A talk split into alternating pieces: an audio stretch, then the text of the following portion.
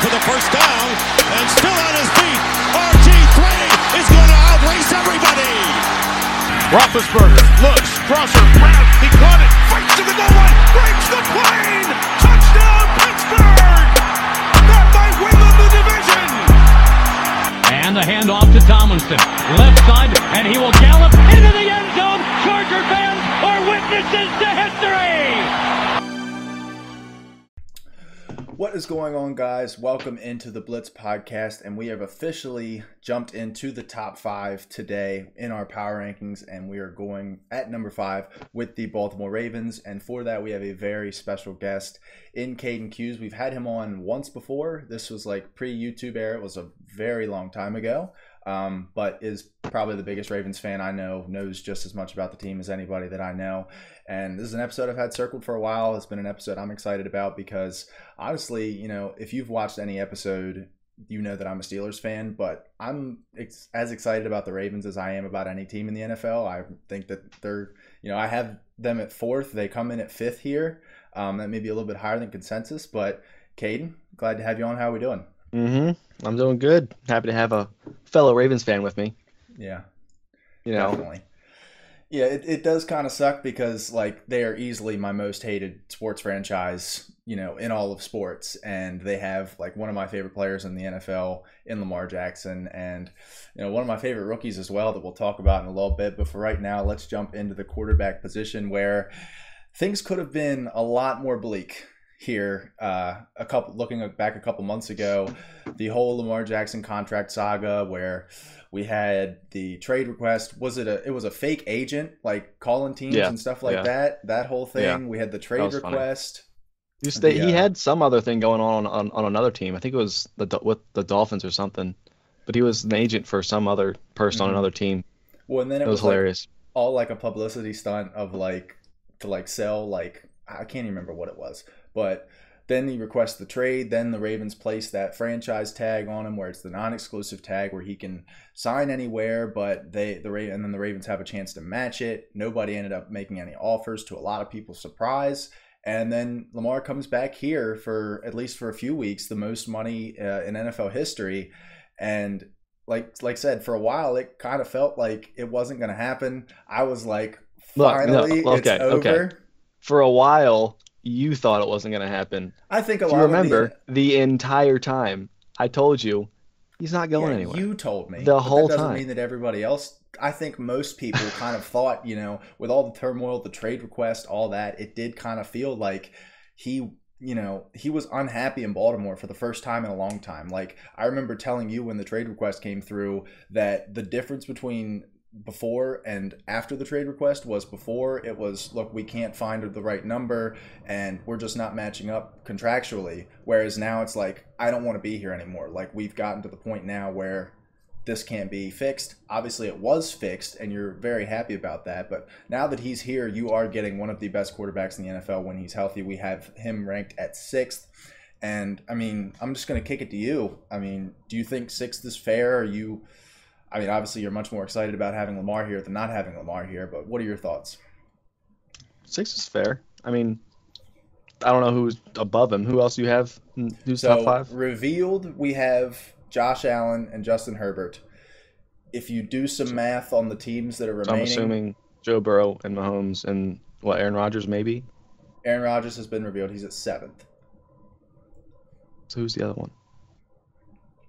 Think of the best You gotta, you, you gotta, you gotta tell me. I can't oh, reveal Oh, it, Jalen. Okay, okay, okay. You don't have Jalen Hurts him, do you?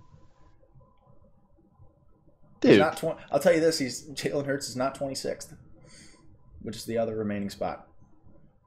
Jesus, man. All right, let's take a look. Let's take a look at where everybody else had him. I would take this back if I did it again. I don't know why I had this like this. I had Jalen Hurts one spot in front of Lamar. I don't know why I did that. In fact, honestly, I had Jalen Hurts at fourth. I would have probably put him at sixth or maybe even seventh. Um, Kane had Jalen Hurts two spots in front of Lamar. Mitchell had Jalen Hurts one spot in front of Lamar, and Tyler had Jalen Hurts two spots in front of Lamar. So consensus. Well, Tyler hates the Ravens in every single way imaginable. Ah, And Kane. He hates the Ravens. Maybe Kane does. I think Kane does a little bit. Tyler has okay, so and then we'll just for the sake of it, we're already here, and you already know what the ranking is. I had the Ravens at fourth. Kane had the Ravens at fourth. Um, Mitchell had the Ravens at eleventh, and then Tyler had them at eighth. He had Mitchell had the Seahawks in front, the Cowboys in front, Niners, Jets, Dolphins, Chargers, uh, just to name a few. Definitely think that's interesting. We'll probably talk about that a little bit more when we wrap up here. But like, so the one thing that is honestly a little bit the most optimistic is now you have the playmakers and you also have a new offensive coordinator uh, to help promote a more pass happy offense here. Do you think that you know with the like the whole deep ball narrative or the outside the numbers narrative rather like i did some looking at his uh like the little passing heat maps and like where he's the most accurate it was actually all down the field. He was either right at average or really far below average uh, but like right in the middle of the field he's above average by a good bit so i think do you think the outside the numbers narrative is unfair I'm, i know we've argued about this like a hundred times It's I don't know. If you would have asked me this last season, I'd have said probably not. But I have been watching the uh, live stream practices, and you know, whenever they take a deep shot down the down down to the sideline, it's he doesn't hit it that often. Like it's kind of like maybe like a sub fifty percent accuracy rate. So I'm I'm a little worried about that, but I'm not that worried just because it's a new offense and it's training camp. So I I have, I I think I'll fix it and it'll be fine by the time the season starts. But it's not completely unfair. Yeah, I I think I agree. It's not completely unfair, but like obviously the the Lamar B, like the whole thing with that, I think that obviously goes a little bit too far because I think, you know, if you take away his running, he's really not like the worst passer in the NFL. He's obviously not at like a top 5 level or anything like that where he is with his running ability, but just the combination of the two obviously makes him the player that he is. I think that he is the best rushing threat as a quarterback in the NFL. So, and like you're you're not going to get any better than that as far as rushing running the ball. I mean, you have guys like Justin Fields and like uh, Jalen Hurts. I think like all the people comparing Justin Fields to Lamar as a runner are insane. I don't I don't see that at Okay, all. well I mean, he has. I don't. He, do you think he has more straight line speed? I, I feel like I think I do think Lamar has lost a step in the last couple of May, years. well, and that's the other thing is like when he was coming out, He's he's still sure, shifty, but I I don't think he's as fast. Well, and the other thing is like I haven't like whenever I think of Lamar running, I think of that Bengals game where he like got free and he hit that spin move, and I like think that there's zero players in the NFL currently that could like elude all of those tackles consecutively and do that. Like I think Lamar Jackson, obviously it's a little different because he's a quarterback and he gets a little bit more open space, but I think Lamar is like one of the four or five hardest to tackle players in open field in the entire NFL, regardless of position, running back, wide receiver, whatever. Like Lamar is that elusive and that quick. I never saw like blazing speed with Fields. It I just kind of always saw him like, oh look, he's now like just big these big runs would happen, but he had like multiple games in a row where he had like 50 plus yard runs Yeah, and it's, stuff it was like that. insane. like he went on that big run and he you know just as far as gamely totals as well he went on like a four or five game stretch where he ran for over 100 yards. But i still think lamar is a better runner than him. You know like also like the anthony richardson stuff is kind of like the comps are there. I see more like cam newton style just because he's bigger um, Yeah. than lamar but like lamar is about as good as it's going to get if you're talking about a running quarterback so you obviously you're very excited about having Lamar here at quarterback, and you're even more excited about these playmakers now because of how poor. I know I'm not I'm not used to it at all. I I, don't even because know of how do. poor they've been recently, especially at the wide receiver position. You go and make big upgrades this offseason, namely Odell Beckham Jr. on a one-year deal. You bring in Zay Flowers the first-round pick, who you and I are both like maybe even insanely high on. Um, you also have Rashad Bateman here as Maybe well. Maybe a little too high, but that's fine. Maybe a little bit. Uh, another former first round pick from three years ago now, two, three years ago, right? Yeah, this is third Yeah. year. Yeah, this is year three. So uh, he's struggled a little bit with injuries and stuff. So you're hoping you can get him back to full strength. Another guy struggled with injuries, J.K. Dobbins, second round pick in 2020. You really hope you can get him back to full strength as well. And then you have one of the two or three best tight ends in the NFL in Mark Andrews who like especially if you're talking fantasy i think obviously takes a step back this year because there's just going to be while there is more passing volume going on, it's not going to be hyper targeted towards Mark Andrews like it has been in previous years, where Yeah. you know wide Mark receivers. Mark Andrews does worry me a, a, a tiny bit because if you hear if you hear all the stuff coming out of training camp, he sounds upset. really. I don't know if it's I don't know if it's the scheme or Lamar. I don't, I don't know what it is. He just doesn't he doesn't sound like he, like you saw with the Washington practice. He body slammed a dude. I, I mean I don't know. Yeah, yeah, I don't know where that's coming from, but I don't know. I feel I feel like he's not gonna have you know the season that we're expecting of him. Well, yeah, and uh, like he's been the you know quasi wide receiver one here for the last two or three years because there hasn't been that guy to at at the actual wide receiver position to play that, and his targets I'm almost certain are going to take a hit, even if they throw the ball you know twenty percent, thirty percent more than they did last year. You now have, if as long as they're healthy, you have three options on the outside, whereas in years past they've had like 0 Don't don't forget about Isaiah Likely. Yeah, and you've also got Isaiah. Likely Isaiah as well. Likely is really good. we don't have the fantasy right up here, but Kane did that, and he even said like made kind of a lot of the same points of, you know, the wide receivers emerging here plus Isaiah Likely behind him.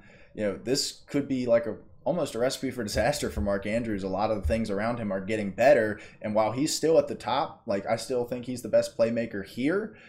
He's just not going to be able to produce at the same level as he did in years past, and that's because of this wide receiver room. You know, Zay Flowers, our guy, like Zay we Flowers is going to be so good. could could emerge as the wide receiver one here in oh my god, dare I say it, a a, a, a st- stacked wide receiver room. Dare I say it?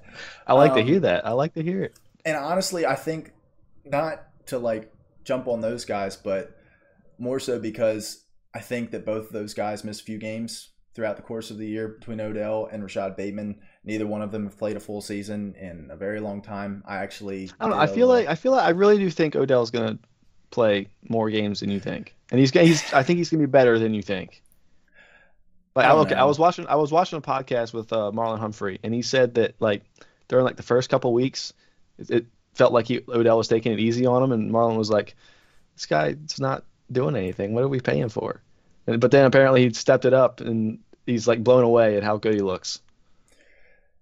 And I do think that I do think that's fair. I think, dude, I I'm telling you, Well, he think, looks yeah, a faster. health- a For, healthy like for a Odell. guy, for a guy that's tearing his AC, torn his ACL twice, he is really he's still really fast.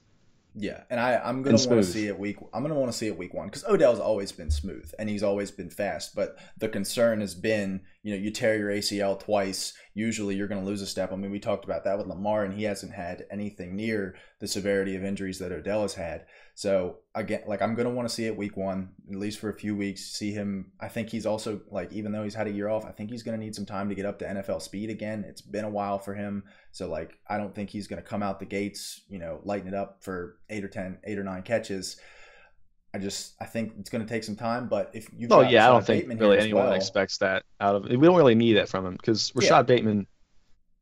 I mean, I said it when we first drafted Zay Flowers. I thought Rashad Bateman was still the best receiver on the roster out of all three of them. I don't Is that a know about that? that now, just because Zay Flowers is ridiculous. I think I think that Bateman projects better as a two, just like long term here. I think he projects better as a two, and Zay Flowers is your one because Odell obviously not going to be here long term, one year deal. He's even talked about saying that he's playing this season as if it was his last. So, you know, even if you get one more year out of him long term, he's not going to be here. But these two should be here long term. And I just think Bateman's skill set projects better as a number two, especially if you can get number one production out of Zay Flowers. You know, I like I think Bateman's good. I've been targeting him in all my fantasy drafts because of how low, at least on sleeper, at least how low his ADP is. Like, there's zero players that were drafted in the first round that are in this good of an offense that could very well emerge as the wide receiver one going that late. So like Bateman is a target for me. Um, I actually in one of my leagues drafted both Zay Flowers and Rashad Bateman, which I never thought I'd say I drafted not one but two wide receivers from the Ravens in the same draft. Um, don't really know how that's going to work out for me. I think See, my plan is just I have would one of them work out. like, okay, when you say Bateman projects as a number one, or I mean as a number two more, do you mean like a X receiver? Well, or a slot guy, like because the X receiver is typically your number one because he's not going to be on the outside, at least not year one. yeah, that's I what mean, I, saying. I think I think I, I think he can beat press coverage a- at least to get by, but I don't, I don't think he's going to do it consistently year one. yeah. So I mean, Zay Flowers might get he might get more volume, but I don't really think that makes him the one. Yeah, and that's kind of the thing. Is long term, I think Zay could become the one. Like once Odell is gone and you don't have a perimeter receiver again, you find a slot receiver and you move Zay outside. He builds some strength a little bit so he can beat a little bit more press and stuff like that. But I don't know. I just feel like Bateman. I I don't feel good about them as if he's the one. I feel a lot better if he's the two. Yeah, but if Odell is Odell, then yeah, and then that that happens. neither one of them has to be the one. And even if you get like Rams Odell, I mean, I, I think it's been a long time now. Odell was terrible. No, I think I think I think we're I, uh, I think he's going to be better than Rams Odell. I really do. Well, if you get somebody that's better than 'cause, Rams like, in a- Odell- He wasn't that good with the. I mean, he he's- was think he scored was a touchdown for like three or four solid. straight weeks. I yeah, mean, but he that he, he scored touchdowns, but he didn't like he didn't get rack up a ton of catches for a ton of yards. But you know, he looked. You you saw flashes of Odell throughout his time on the Rams, and that's in an offense with Cooper Kupp, in an offense where the number two receiver really doesn't get any volume, and he was still doing at least something. So I do think Odell's going to be pretty good this year. And then we have to address the elephant in the room, and that is J.K. Dobbins. Look, we were both very high on Zay Flowers, and like we're in step about how good we think he's going to be. polar opposites. and we cannot be J.K. further apart Dobbins. on J.K. Dobbins. I just, I don't see it. Me and you have gone back and forth a hundred times about if he's injury prone or not. I think It's one injury. I'm. Uh, it's just. It's one injury. One long-lasting injury. I don't even know if like healthy J.K. Dobbins is really that good of a running back. There's a, like we love to do this thing where we'll be like, all right, do we want to play the game? Where we're like, okay, he's a top ten running back, but then when you list ten running backs, you realize, oh, maybe he's not that good. Like that's kind of my thing with J.K. Dobbins, and that's kind of my thing with a lot of running backs and receivers in the NFL. It's just there's so many good running backs. Like J.K. Dobbins could be a good running back and could put up good numbers here in Baltimore. This is a team that's going to let running backs produce. Maybe not one running back specifically, but we do have a change in offensive coordinator here, so maybe that changes as well. But I just again, if you start listing down the running backs, there's not too many guys that I'm taking J.K. Dobbins over that are starting in the NFL right now. Well, I mean, okay. J.K. J.K. Dobbins has an extreme amount of talent. He's like he's very, very good with the ball in his hands. I, you might not think it, but I, I, know it. I, I know it. he, he's good, but um, the scheme change that we're going to be going through this year is I don't know what I don't know what to expect from him because Greg Roman ran I think like ninety six percent power gap plays when he, when running the ball, and Todd Monken ran that exact same split pretty much, but as zone running plays. So I don't really know how to expect the running backs to look. I don't really know how to expect the offensive line to look. I think Linderbaum is going to be better just because of that and get him out in space more. But I don't know about the other guys too much. And I just don't know how that's going to affect the read option game. So it's going to be interesting to watch for sure. I think Justice Hill is going to have a much bigger role than expe- than people think, Mhm. just because I think he's probably a better zone running back than Gus Edwards is. Yeah. But it'll And, be like, interesting. like I said with like the the when you start naming the running backs thing, like J.K. Dobbins graded out as a um, with a seventy six point two, which for almost every position in the NFL, like that's very good. That's thirty But third. look, look at what's his rushing grade though. What's his rushing grade Um, why can't I find? with half a leg missing? Pretty that's much. the other thing is he did play. He did play with half a leg, so that's why it's kind. Of, I mean, I- I wanna say- I'm 78.2, pretty it's sure a little bit higher. Yeah. I don't know what that So- ranks. I can't seem to find that for whatever reason. But um, like I said, like that's an average grade, or even like to a borderline above average grade. and that's still 33rd overall. And he's going to get healthy, and I think that he definitely has a better season than he does last year. But it's just like I don't even think that most people think this. I think this is a no offense. I think this is a Ravens fan thing.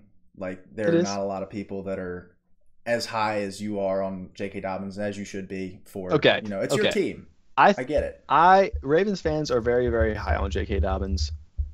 You are very very low on J.K. Dobbins. I think the media is in the middle towards my side more than your side, Right. but people know about him. And people know he's good. You just can't seem to come around on that. Yeah, and his so his rushing grade seventy eight point two, like that's a good grade. Now this is also factoring in fullback, so we might need to take that out because the guy in front of him is uh one Derek Watt, and uh, it's a little unfair to him. But Derek Watt did have a better rushing grade on like nine snaps than J.K. Dobbins did last year. So just just something to think about. You know, would the Ravens rather? Who else is above Watt? him, Who man? knows? Who Um, else is above him, well, and it's hard because if I filter it down like based on carries, he'd probably miss the cut because he only played about half the games last year. Okay. Yeah. So like ETN, Salvon Ahmed, James Cook, Cam Akers, Raheem Mostert, Saquon Barkley, Brian Robinson, Benny Snell, James Eno Cook. Benjamin, Chuba Hubbard, Gus Edwards, Miles Sanders, Devin Singletary, Austin Ekeler, D'Andre Swift, Kenny Walker, Cordarrelle Patterson, Pierre Strong, Alexander Mattison, Rhamondre Stevenson. You get the point. I'm about 20 running backs up now. But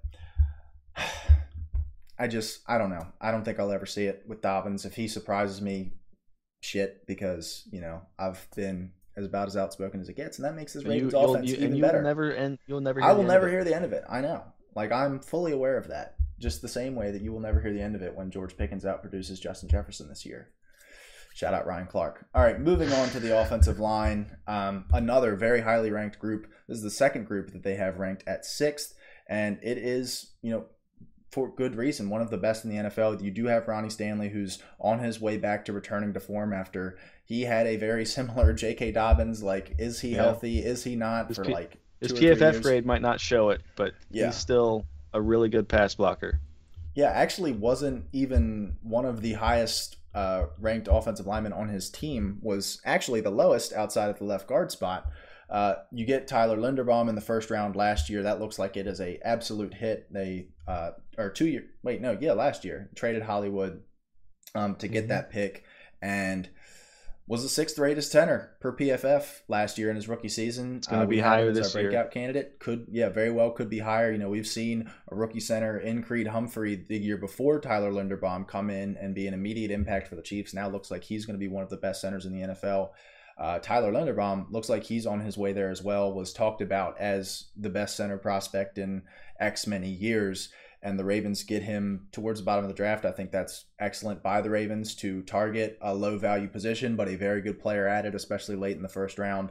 Uh, then you also get Morgan Moses, who I remembered when they signed him. I was like, you've got to be kidding me because they just keep Dude, getting okay, these Morgan Moses. tackles. Yeah, we we got to talk about Morgan Moses at Go least ahead. for a little bit because um, PFF WAR wins above replacement.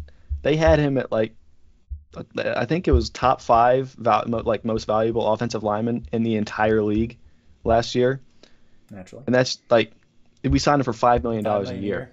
Five million a year. So Eric, I don't know how Eric DeCosta does it, but he's he's a mastermind when it comes to this Yeah. stuff. And he's able to find these guys. And another guy just like that is Kevin Zeitler, who they brought in last year for another similar valued contract. I believe it wasn't anything too was- expensive. I'm Yeah, I sure think it was, it was three years, five. thirty, three thirty. Okay, so ten. I mean, that's like guard average, um, maybe Yeah. a little bit above, but they got the seventh best guard in the NFL out of that last year, uh, playing for, at right guard for them, coming from over from New York. Right? Yeah, New York. Um, pretty sure he was. I'm pretty sure this was his second year with us. Wasn't was it? it really? Pretty sure. I, I might be You might completely be wrong. right. I might, might be I might right. be blanking on it. We are a professional podcast. Yes. Um, yeah, this year too. And I mean, even the year before that, graded out better than he did last year, and last year graded out a 74, which was good for seventh. So, like, that's just kind of crazy how offensive line versus running backs, you have a guard grading out at a 74, which ranked seventh, and a running back grading out at 76 with ranks like 33rd. Like that's just Yeah. it's it's how the difference of like how many Okay. good running backs there are I in the NFL. I I, re- I I like to I reference PFF grades a lot, and I think that it's players that have for offensive line, especially. Yeah, I I think that players that have really really high PFF grades, it's you know they're they're really they they're obviously really really good, but you know some players obviously have low grades, doesn't necessarily mean they're bad. They can still be one of the best in the league. It's it's just it fluctuates a Real lot. glass half full guy over here. It does, dude. You look at Ben Powers last year; he was like the best pass blocking guard in the league, but ranked in the twenties, I think, or something. Yeah. So, I mean, overall, I mean, you saw the contract he got. It was Yeah, it was. we could never, we could have never yeah, afforded that. Never ever done that. You're just gonna go find some, you know, middling veteran. Six round, six gonna- round rookie. Either that or yeah. It's gonna be All right, good. here we go. Here we go. Ah, Malai Sala, Mal- Malai Salah, Malai Sala, Amuvai Laulu. Lalu. Congratulations. he's looked so- pretty good. Yeah, sixth round guard. You're a little worried about that because he's a sixth round rookie and he's coming in to start here. Kind of means the Ben Cleveland thing's done, right? Like he's Yeah, I mean, you, you we all saw the uh, first play of the preseason game. yeah. with uh, Jalen Carter. We all saw that. But overall, he didn't. Play, he, he played good in that pre. Mhm. He really did. He did play good. So it's. I wouldn't count him out just yet. Yeah, I, It's I would it's going to be an interesting almost be surprised. camp battle. But yeah, who's the other guy? the There's only- one other guy that we, Sam Simpson. Mustipher. Yeah, Oh, and yeah, John. That was Simpson. the- I knew that was his name. yeah. We, we signed Mustipher as a, like a backup center, but I think he could still play guard. But yeah, John Simpson. So we have a bunch of Didn't- bodies that could play Did there. Mekari play guard or did he play center at some points? Or am I just like completely off? He's here? played every single. He's played every position on the every single Oh. one. I'm surprised they haven't filled him in here. Because I mean, he's that, if you're trying to get your best five on the field, I feel like Mekari is definitely one of the best five. And if he's played guard before, I mean, maybe they're just Yeah. trying to see what they got. I've seen like even like some like people that are just trying to make content and be like uh, before the season trades, and Mekari was like one of the options was like some team trading uh, pick for Mekari because he is deserving of a starting spot in the NFL, and if he's not going to start here, I think the Ravens should try and get value from him, even though you do have an injury. Yeah, we're, Dare I there's no way we're gonna get rid of him. Ronnie Stanley and an older tackle in Morgan Moses, so you need But that we- depth, and I understand that. But The Ravens know all too well about how bad offensive line injuries can kill a Yeah. season, and there's no way we're gonna let that injuries. happen. Yeah, Um, but this group, you know, you have the sixth ranked quarterback, um, right in the middle of the pack as far as playmakers go, and a sixth ranked offensive line that's going to produce a very good offense, and especially when I feel like 18th for their playmakers, and again, we could definitely do that thing where we start counting out the groups of playmakers, but I feel like the Ravens could absolutely go higher because I feel like Bateman and Zay Flowers, I feel like you're kind of buying into the floor here with them, and like I don't know if the the general opinion, especially so you had our Bateman, could get any playmakers at 18. Mm-hmm. You can see who's. I sent you the thing. You can see who's in front of them. It's despicable. Well, this was this was in May, and we don't like do a whole like we'll adjust for like a big like we adjusted for the Jalen Ramsey injury. Um, we aren't gonna adjust. Falcons. Bijan, Bijan, Drake, and Kyle. Pitts, dude. Come on. I know that they've got two glaring holes at the other wide receiver spots, but I you know I that was largely weighted by me because Vikings. I know that- that's carried by Justin- Justin Jefferson. Justin Jefferson, But- T.J. Hockenson, Alexander Mattison, Jordan Addison. It's a solid group. Alexander Mattison. Could he? He's not. good. I, okay, J.K. look. Dobbins? I pro. No. I promise you, he is not going to be good. He he averaged less than four yards carry last year. You know that? I know that. They have Justin Jefferson and T.J. Hockenson, and I feel like that's kind of the tiebreaker. And I mean, if Jordan Addison, I, I think there's definitely a world where Jordan Addison, Yeah, okay, look, I- I- Bateman or Jose Flowers. the Vikings, the Vikings playmaking core is better than the Ravens. I I give you that. But what? Eleven slots better? I don't think so. This, I think we may have done a little bit of adjustment, but we definitely did these rankings with Dalvin Cook still in the fold, and that may have been part of it. And maybe we didn't adjust. Can't really fully remember. funny story. Um, actually, never mind because I probably we're recording this before the uh, sixth ranked team. Can't say who it is. Well, technically, I can say who it is because this is already. So, the Bills were the last episode, and we'll probably You talk have, you have us ranked above the Bills? Yes, that was ranked. So, for those Cool. that didn't watch the Bills episode, Tyler had the Bills at 15th, which is the reason mainly why this is happening. I had the Bills in front of the Ravens. I mean, I had the Ravens at fourth. Kane had the Ravens at fourth, but we I'm pretty sure all of us had the Bills in front of the Ravens except for Tyler. Um, and honestly, we haven't recorded the Bills episode yet. I kind of want to have Tyler on for that episode because I You need to. that's gonna you absolutely need to that's gonna to. garner a lot of views. Um, but let's uh, but my main point was that we um, we recorded the Jets episode, um, and I said, "quote The fact that it's been two weeks and it hasn't happened yet." To me, means that the Dalvin Cook deal is dead, and two to three hours later, he signed with the Jets. So that was uh, Yeah, that, that broke my heart that as was a awesome. Breece Hall fantasy owner. As a Dalvin Cook owner, brothers hurts. All right, front seven. Um, this group's going to rank at 17th here. It is obviously led by the linebacker duo with Roquan Smith, who was a midseason acquisition last year, and former first round pick Patrick Queen, who took a big step up in his play once Roquan Smith arrived and was able to have Patrick Queen kind of be the second linebacker here. But outside of that, you don't really have a whole lot of names. They did bring in Jadeveon Clowney today, who is definitely the biggest name. You don't have. Okay, You don't have I'm a lot of tired of the. Madubuike respe- disrespect, dude. Matab- Justin Madubuike is It's not a big name. on, dude. He's a I'm pro- good I promise you, not a big he is He could very, very well be very good. could very well be a big name by the end of the season. But at this point in time, you know, he was also a candidate for uh, breakout candidates. I just we both liked the Jabo in the draft process last year. Um, I had him mocked to the Ravens at multiple points, and then tears his In Achilles. the first round. Naturally, yeah, in the first round, naturally falls right to them at 14. 45th. I remember going up to you at work and being like, "You don't know what it's like to never get the player that you want. Like you always get the player that you want, and then like six picks later, George Pickens, who was my wide receiver two in that class, and you know my pride and joy, gets picked by us, and I was like, okay, we're good. I'm, I'm good.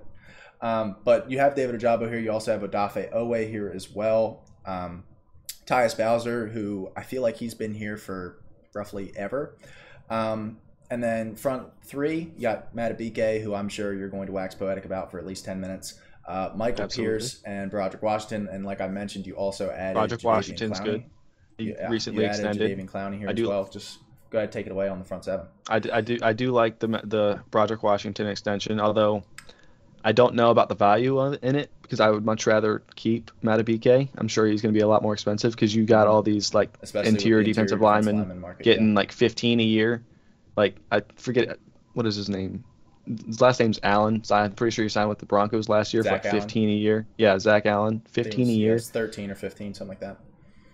I'm really worried that he that Madubuike is not going to be on the Ravens next year because he uh, yeah, dude, he, I, he is so just- good. The thing is, it's taken him so long to get here. Like you wish, obviously, you know, he was a second round pick. You don't expect him to burst on the scene, but since he was a second round pick, he doesn't get the fifth year option, was- and by the time he's developed, It was either third or fourth round, but okay, but he, He- does, regardless, yeah. he doesn't get the fifth. he he he doesn't grade out that well on PFF because I'm looking at it right now, but he just he has these splash plays where he just completely blows up the entirety and of you've it. been like, to your credit, you've been talking about Madubuike since his rookie year. I mean, granted, Yeah, like he's been doing- he's been doing this. But yeah, I mean, yeah, he's been doing this the whole time. It's just it's just consistency. He's get he's slowly getting there.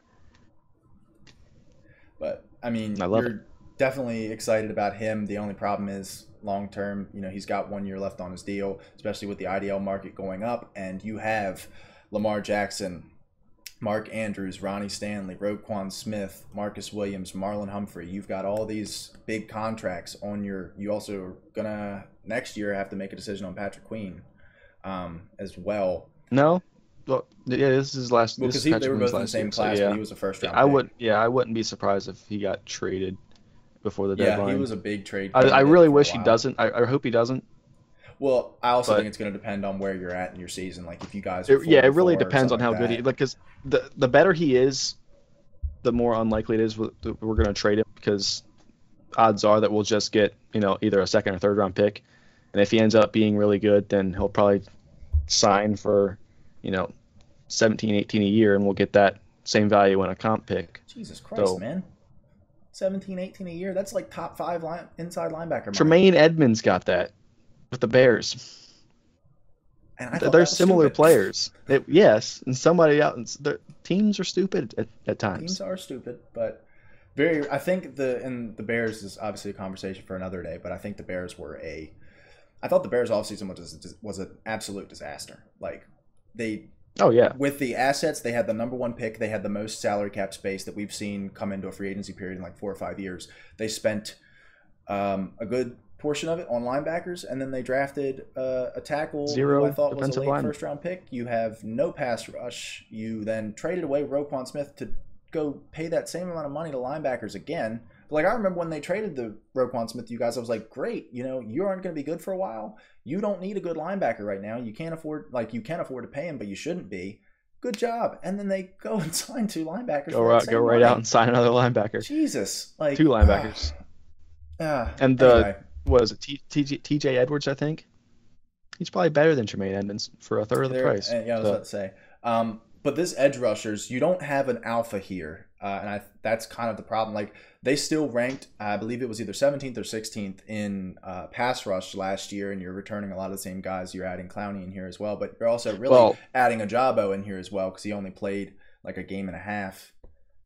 Not the Justin Houston played 20 departure is gonna yeah, really that's gonna hurt us a Do you think Clowney can fill that in? No, absolutely not. No, uh, dude, Justin Houston He was, good. so good. He what did he finish He- with like nine, ten sacks, something like that? I think it was nine, but he didn't play that many snaps. His pressure rate was insane. It was like it was top five in the league. When I can definitely So, see them like- doing something similar with Clowney here, just keep him fresh, put him in on rundowns and stuff like that. But he's not gonna. He's not like similar. Yeah, Clowney is snaps, more of a but different role. run fit guy. Yeah.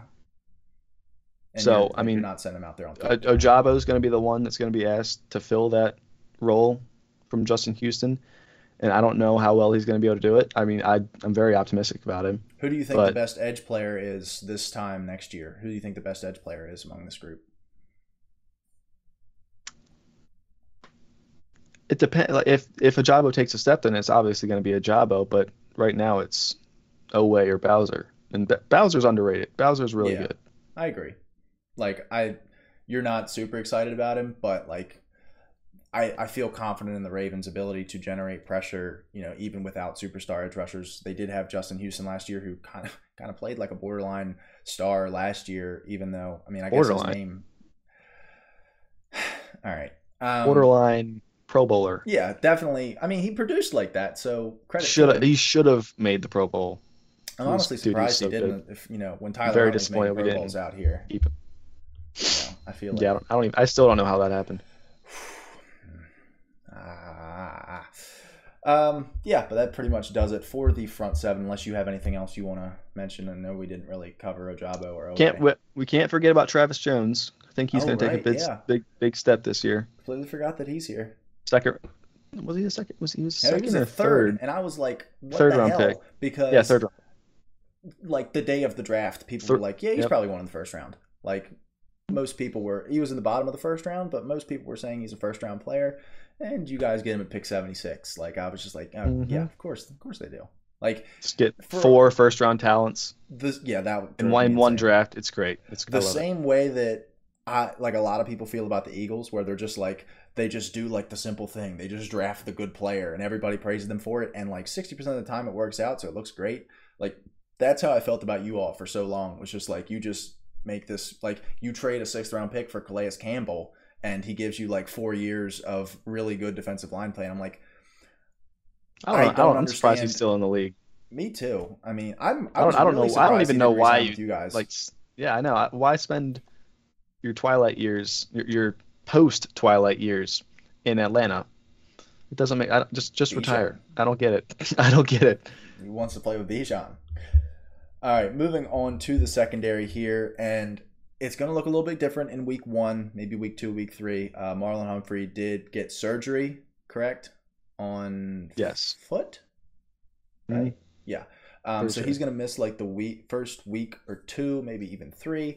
So for the first couple weeks, this at least the cornerback room could definitely be a bit of a problem. You do have Ronald Darby here, who also feels like he's been in the league It's come, forever. uh, pr- it's pretty sure he's coming off a torn ACL. He feels like the Kyle Pretty Fuller sure. signing. Like he feels almost exactly like the Kyle Fuller signing. Like was a very solid but not like fantastic corner in the NFL for like Yeah. five or six years. The Ravens bring Well, him he was- towards the end here. He was really good, like first five years, but he tailored off very quickly. Yeah. So I feel like Kyle Fuller's peak was better than Ronald Darby's though. I feel like Ronald Darby's just lasted longer. yeah. But uh, Tell me about healthy- Arthur Maulet. 'Cause I need. I'll, I'll let you finish, but I need to know me- about Arthur Maulet. Let me pray for you, brother. He's uh he's not very good. Like um I don't so. think that he's going to be a big impact here. I would honestly, I mean, you don't really have a guy that's going to play the slot like Armour Davis probably not going to play the slot. I don't think Darby's going to play the slot at this point. So he's going to start and um good luck because he was he's probably like the second or third best corner on those really really deprived of talent cornerback rooms that we had for those few years. Like you know i feel about Nice. Ahkello witherspoon. I think he was probably better than him but like arthur Maulet was right in the mix with james pierre and guys like that that aren't on most nfl rosters. Um they started for us so that's fun. Um i mean like you're gonna be mad at arthur Maulet a couple times this year. Um but you do bring in Yeah, Rock Ya-Sin here as well uh, was kind of like the replacement for Marcus Peters. I'm pretty sure you called this signing about a month and a half in advance of it happening because Rock Ya-Sin, Yeah. the Rock Ya-Sin signing was a little bit later in the free agency process. You also have Jalen Armour Davis here as well. Was a second or third round pick last year. Fourth round pick. Oh yeah, Two right. years. I Uh, mocked, yeah, yeah, I mocked him in the second round to the Ravens. That's why I was thinking that. You know, you got him in the Yeah. Yeah. It, it Um, happens. He wasn't very good last year. Um, like He was hurt. He was hurt and he He's, he he's only- very athletic. he played the the first three games. Tall, lengthy like guy. Yeah, like, and he went. You know, I, I hate to sound too uh, just generalizing here, but he did go to Alabama, so there's there's something there. Former four star, Mm-hmm. not a former five star. Um, but in this safety room, you probably have one of the two or three best duos in the NFL, if not the best. I think you know you're talking about Micah Hyde and Jordan Poyer. That's After really that, it. that's pretty much it. Yeah. Um, yeah, that's definitely it. Um, Kyle Hamilton though did play a majority of his snaps last year at slot corner, so that In could the be a thing yeah. again So this year. Do you it'll- think that that happens again? I don't know. I kind of, I think it'll be split up, but he's he's obviously going to play more deep safety. So I am Yeah, in, interested on how that's going to pan out. I think he played like 90 snaps at uh, free safety last year, like 110 in the box, and then like 300 in the slot corner. So Yeah, and then most of those deep safety snaps probably came in the first couple of weeks when everyone Yeah. thought he sucked. yeah, but so despite that, he graded out at the number one as the number one safety in the NFL last year as a rookie, which you've you know again got to be very excited about. We put him as a breakout candidate, which is kind of hard to do when you're already technically number one guy or played like the number one guy last year. But now that he'll able to be finding a bit more of a home um, at deep safety, could see some improvement from him. You also have Marcus Marcus Williams here as well, who is more of your traditional free safety. He missed a couple. Marcus Williams was he missed Yeah, he missed quite a six few or six or seven year. games, Yeah. maybe more than that. But he was on pace for an, in- incredible He- I, season. I remember he started He out had, really like, well. yeah, he had what And I was pretty three pissed. picks in the first four games, maybe Yeah. something like that. I remember Like had that Dolphins game, he could have had he had two picks in the Dolphins game. He could have had three, but he dropped it. I was really Ah, upset about that because he, he dropped the easy one and caught That's the what I remember. like yeah, impossible one. But he was on pace for you know an All Pro season, I think. But yeah. Misses Broke his wrist. six through thirteen. There's bye week in there somewhere, but yeah, only played in ten games last year. Um, and if you can get him back, like we said, this is going to be one of the best safety duos in the NFL with a top ten, top twelve corner. Do you think Marlon Humphrey's getting a little underrated, or do you think that having him still? yes, yeah, Okay. he's Marlon think- Humphrey is really he's still really good. He hasn't he is known for like punching the ball out, and he hasn't done that that much because we haven't ran that much press man coverage in the last couple of years. opportunities. Yeah. So, you know, says he, he doesn't get all the social media highlight videos that he used to, but he's still really good. And he doesn't get as many uh, defensive pass interference calls that, 40 yards down the field as he used to. So I am excited. I am happy about that. Hip, He has kind of phased that out of his. Thank God. play style. Um, yeah, I mean, I still think he's definitely like top twelve, top ten, somewhere in that. You know, corner bounces back and forth from year to year. Like you can even see it in his grade 70, 73, 78, 69, 76, 65, 76. Like you just it kind of fluctuates. You have a good year. Like let's my like primary example of this is Xavier Howard in 2020 had like was the best corner in the NFL for that year, and since Had, then like, has ele- been 10 or 11 absolute- picks. I think he only had one last year or something. Disaster, um, and people will still put him in the top 10, top 12 for corners because of that one season he had three years ago. And I'm a victim of, or not a victim. What a I'm guilty of doing this myself because I do it all the time with Trey White. I love Trey White, but really hasn't been as good as he was, I believe, in that same 2020 season. Um, but I love Trey White. Sue me. Um, but yeah, this is their third ranked group that ranked at sixth uh, with the quarterbacks and the offensive line. So another going to be a strength of this defense as well. So we're going to move on to the coaching staff where they rank at ninth.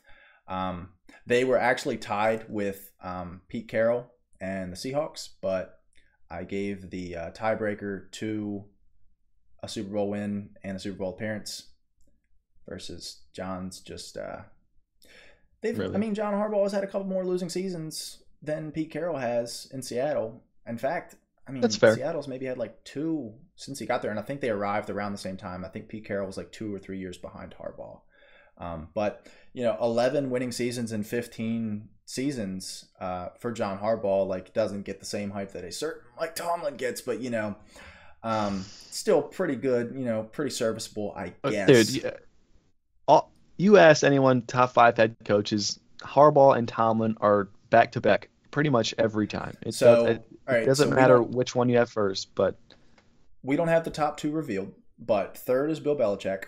We have fourth Mike Tomlin. third, I- dude, I, I do think Bill Belichick's starting to be exposed as not one of the Dude, they great coaches one that everyone thinks he is. They were the number one defense last year. Yeah, yeah, but he hasn't done anything without Tom Brady. It, I'm not. He hasn't really had any quarterback play. That's the thing. But- is like the, what he's supposed You know. to do and what he like what people thought he would do. He's done. This defense has been phenomenal I, since I, Tom Brady left. I'm not. I'm not. I'm not trying to hate on Bill Belichick. I think. I, I do think he is one of the greatest coaches of all time. But if if he if he is, no, I think Andy Reid is probably the greatest head coach of all time. wow, really, But I think you're going to need to If- see if- more rings. if Bill him, Belichick but- doesn't, if he doesn't make at least one more deep playoff push in his career, I think you kind of have to start having a conversation. I mean, has Andy Reid like Andy Reid has had Patrick Mahomes, and we'll see. I don't know if Andy Reid will play or Patrick Mahomes will play for 20 years, and you know have that kind of success, and I guess we'll see on that. Um, but Andy Reid has two Super Bowls.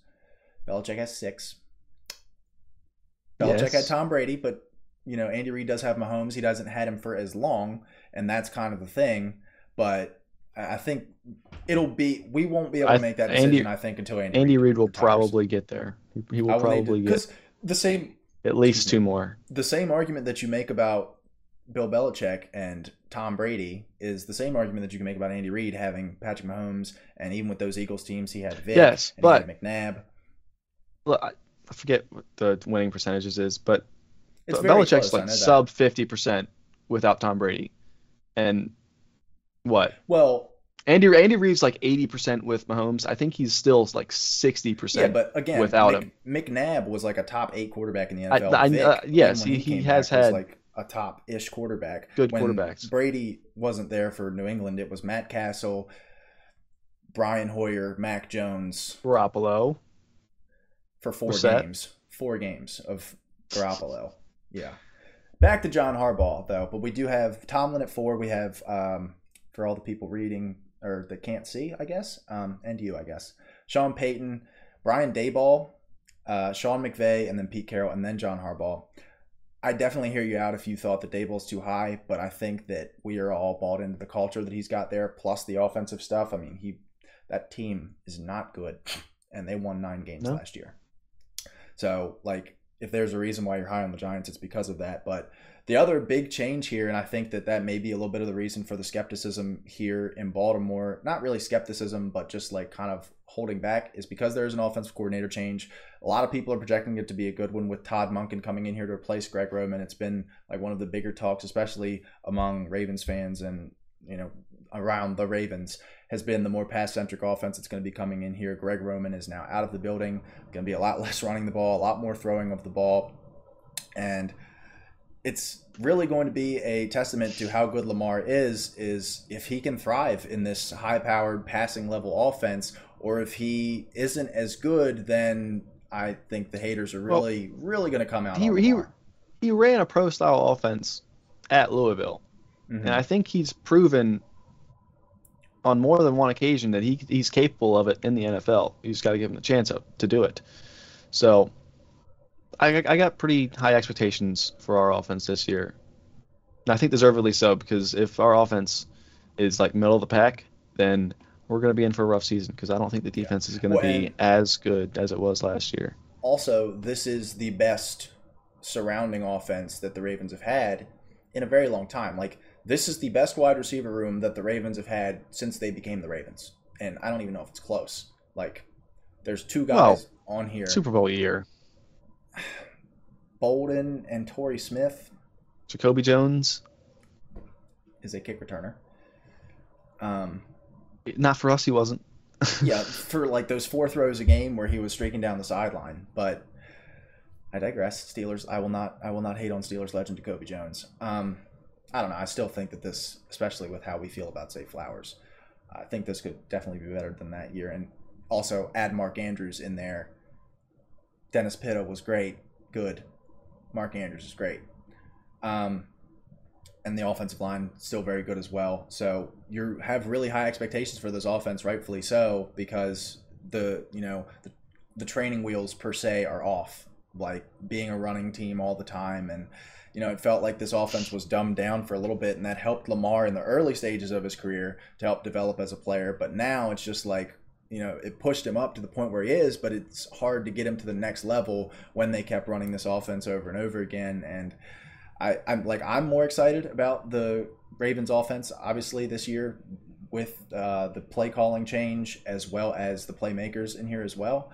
Uh, then you also have on the defensive side of the ball, you got Mike Macdonald here, really screwing me up with the Mike McDaniel. Very, like, very, very, very good first season. Yeah, and he was as coordinator because he, he, was yeah he was yeah. with the he was with the Ravens before, but then he went yeah, he to Michigan for one year, six years, came back DC and Michigan, comes into Baltimore here, um, and really you know didn't really skip a beat from losing Wink to New York or firing Wink, I guess is more of a fair term, but like I, fired. I yeah, uh, I don't think the uh, I don't think the Ravens really skipped a beat last year. You saw a lot of the same stuff where they manufacture pressure with guys that aren't like fantastic pass rushers. Secondary was good when everybody was healthy. I mean, you're not really losing anything in you know whether you want to call it a downgrade or not. You, I definitely think that he's one of the better defensive coordinators in the NFL. You're not really losing anything with him there.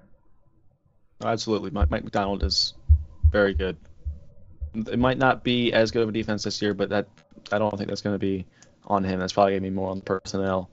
But yeah, I, the defense should be fine. Yeah, I'm like I'm. I've never walked into a season. I mean, at least walked into a season worried about a Ravens defense. Like, no, no. I've been worried about them mid-season when everybody is injured and when everyone's and, hurt. Uh, yeah, it's fun. Yeah, it's fun times. The, uh, who was the corner that you all were running out there? Like I think it was 2021. Dude, I don't like, even know. When we were doubling I mean, Davante Adams in the goal line. but oh, oh yeah. His name is going to bother me. All right, let's move on to the schedule. Which strength of schedule? It better not be Daryl Worley because he's still on the roster. No, but it, it might have been Daryl Worley. Was it Brandon Stephens? Dude. Okay, Ravens fans, they don't like Brandon Stephens. But I, it was 2021. Okay. I know that, but it was like an absolute shit show whenever he was on the field. But schedule. 21st strength of schedule the over under uh, i looked at three books two of them had them at 10 and a half wins so that's what we went with here that's there's only i think four teams in the nfl that have a 10 and a half win mark or 10 and a half wins or higher um, And you know, for the people that think that the Ravens are a little bit too high at five, Vegas doesn't think so. Even in a loaded AFC North, in a loaded AFC, to think that they can the line is accurate at ten and a half wins, I think that speaks to how good they could be here. Um, looking at the schedule, what are your thoughts on that ten and a half win line? I think it's it's fair. I mean, I, I mean, what are the Bengals at? They're probably at like eleven. they're at eleven. they might also But they, the don't- they might also be at ten and a half. like the the Eagles and Chiefs also at 11. I think the highest was 11 and a half. Um, Yeah, so I, it's fair because Vegas always usually kind of lowballs teams. They don't really have teams that are always like 12 and a half, 13 and a half wins. yeah, KC's at You, 11. you and a don't see that very often. So, KC's at 11 and a half. The Eagles are at 11 and a half. Uh, Bengals are. And 11 if anyone a half. thinks the Chiefs are gonna go, what 11 and six, come on, they're gonna yeah, that's do better that's a that. Patrick Mahomes injury. Or yeah, and that's the highest win total bet on on the market. So Yeah, I think it's it's fair. yeah, and And like, I I would say we're probably gonna go over, just okay, as so an optimistic. Ravens fan, obviously. I think so. they won, of course. Um, I think so. They That's won ten do. games last year, missing Lamar for the last four or five games. Um, they also didn't they start?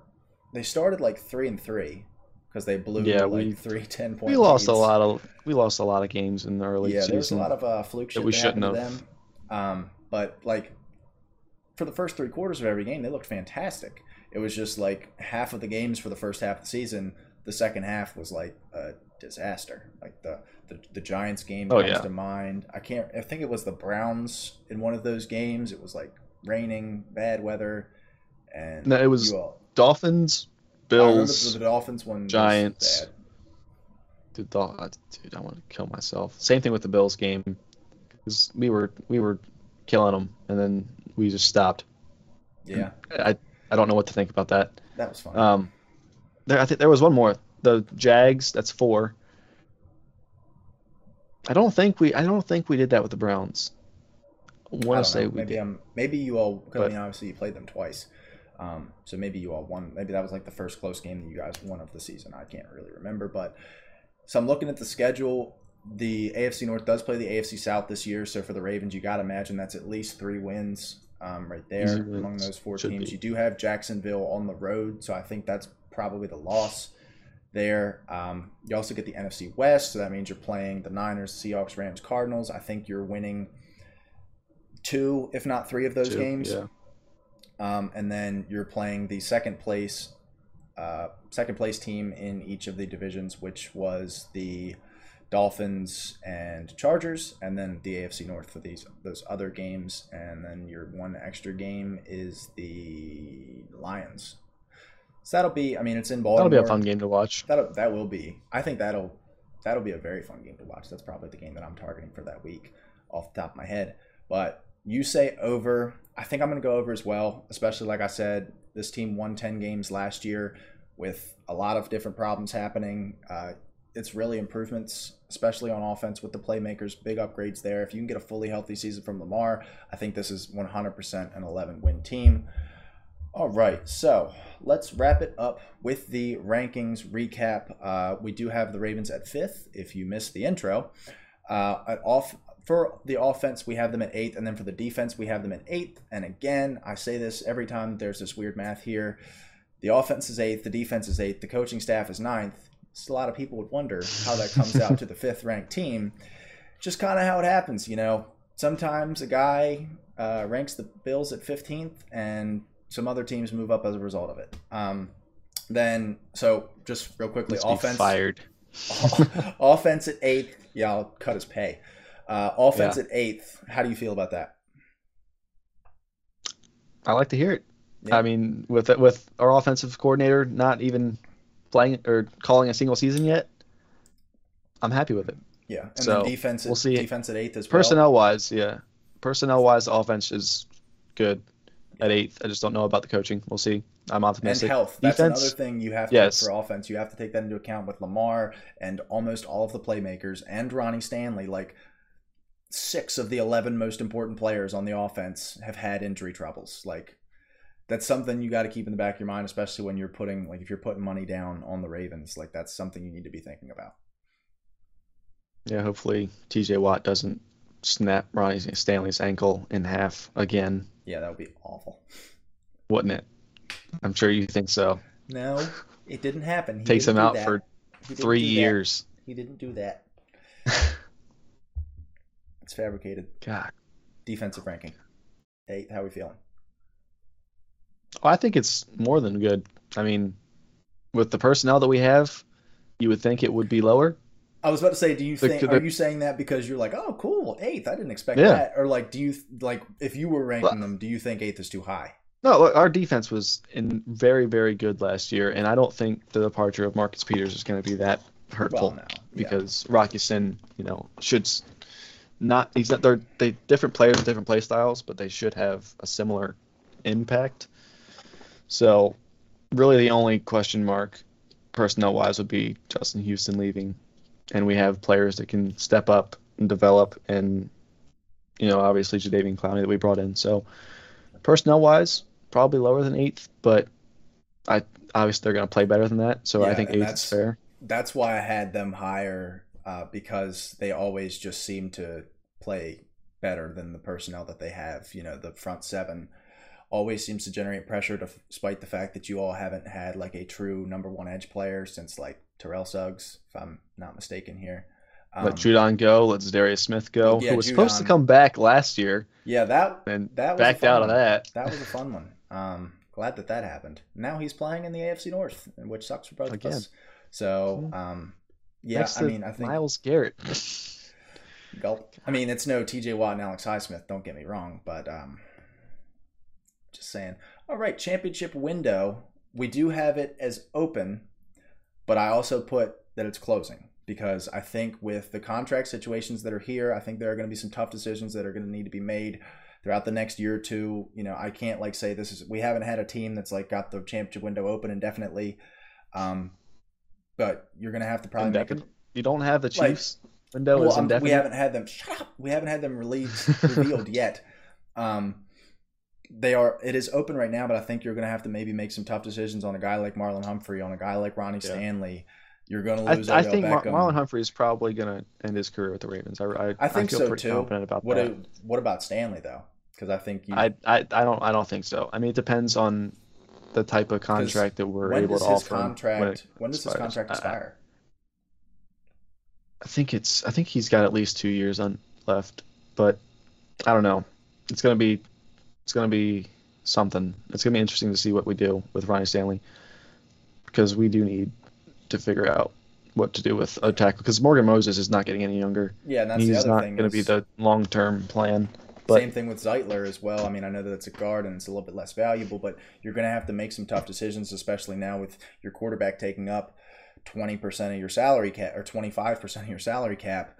You you've got to really pick and choose your spots. And I think Roquan Smith's a phenomenal player, but as far as when you're building a team, I don't know if paying a linebacker at the top of the market. I mean, Fred Warner's a little bit different. I think he's case. worth it. I think I think he's worth it. I I think it's they're similar players. I think Fred I, Warner's in a tier of his own, to be honest with you. I, do- I, I don't. I don't. I think I think I I, I think Fred Warner's own, and then, better, like, but they're, I think Fred there. Warner's better, but Roquan is in the same tier. Because when he was in Chicago, he had zero defensive linemen, Well, that's in front yeah, of him that's to the other help him. thing, and that's why And the that- Roquan Fred Smith- Warner's got Nick Bosa, Arik Armstead, Javon Kinlaw. uh, No, not not Javon about to say, Kinlaw. I mean, they Christ, they have. Javon Kinlaw, but um, Javon Hargrave, yes, Hargrave. The other Javon. Similar, si- yes, similar play styles. But 49ers they- they- had he has- they have insanely good defensive linemen in front of him. So obviously, that's I mean that's why Dre Greenlaw is also looking really good. It's linebackers line playing linebacker for the 49ers is a it's Is not it an easy not- job, but it's not the hardest I job. understand in the that you guys. I understand that you guys are going to scheme up a lot of pressure, but is it not a similar situation here? I think the the secondary is the main difference. Is that he can, but like Yeah, we don't have what we, names we have have, I mean front, the pass rush. I mean, I, it's it's better than Chicago's. Don't get me wrong. yeah, okay, yeah. We don't have big names, but they our They small produce. names play good. Yeah, our small produce. names play good. Um, like Madubuike. mhm. who's going to be so good. Broderick Washington, yeah, Broderick Washington, who got extended, he's going to be good. Michael Pierce coming back, looked very, very good for that one game that he played last year. He's coming back, Ravens legend. Travis Jones. And then I think that's- Ojabo, Dafe, Clowney, Tyus Bowser. Like, Yeah, obviously the, ed- the edge guys. It's no but- San Francisco, don't get me wrong, but like really like when you break it down as far as personnel, when you, we if we did like a actual like pass rush like front three plus your two edge rushers ranking, I think the Ravens are probably in the bottom eight just because of the you know players that are there. Um, but Roquan Smith and Patrick Queen as your two linebackers. Like I think Patrick Queen and Roquan Smith are your two best players in the front seven. They're both playing a linebacker, so that really helped Had push them up to 17th uh, in the front I'm seven. gonna stop talking about them. I know. Um, but it's kind of hard to like quantify a championship window and like because anything could happen in the next two years. I mean, we thought, you know, we thought the Chiefs championship window was closing after last year when they let Tyreek Hill go, and they won a Super Bowl. So you know, who really knows anything here?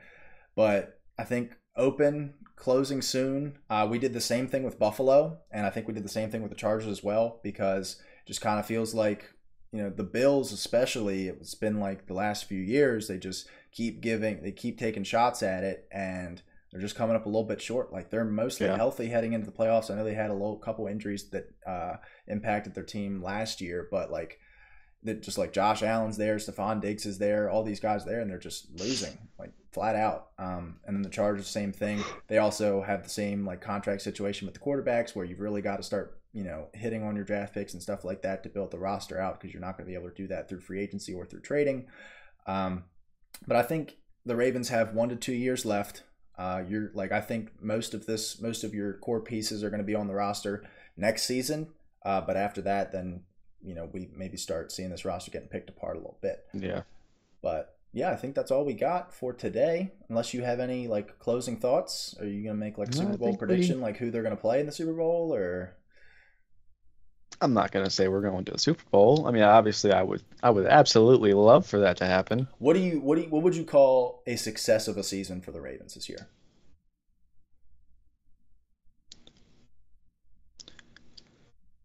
I, probably like one playoff win, but um, optimistically, I'd probably say like the AFC Championship at Mhm. least.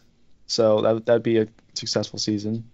And But again, you know, the, obviously, the, the ultimate goal is Super Bowl. So Yeah, and with the AFC as loaded as it is, like there's a world where, as good as we have them at fifth, Yeah, like, there- if they win, there's a world where game- one, that's like that's basically the AFC Championship, yeah, pretty much. I mean, like it could like the matchup in and of itself. yeah, you could very well be playing if if they end up fulfilling this as the fifth best team.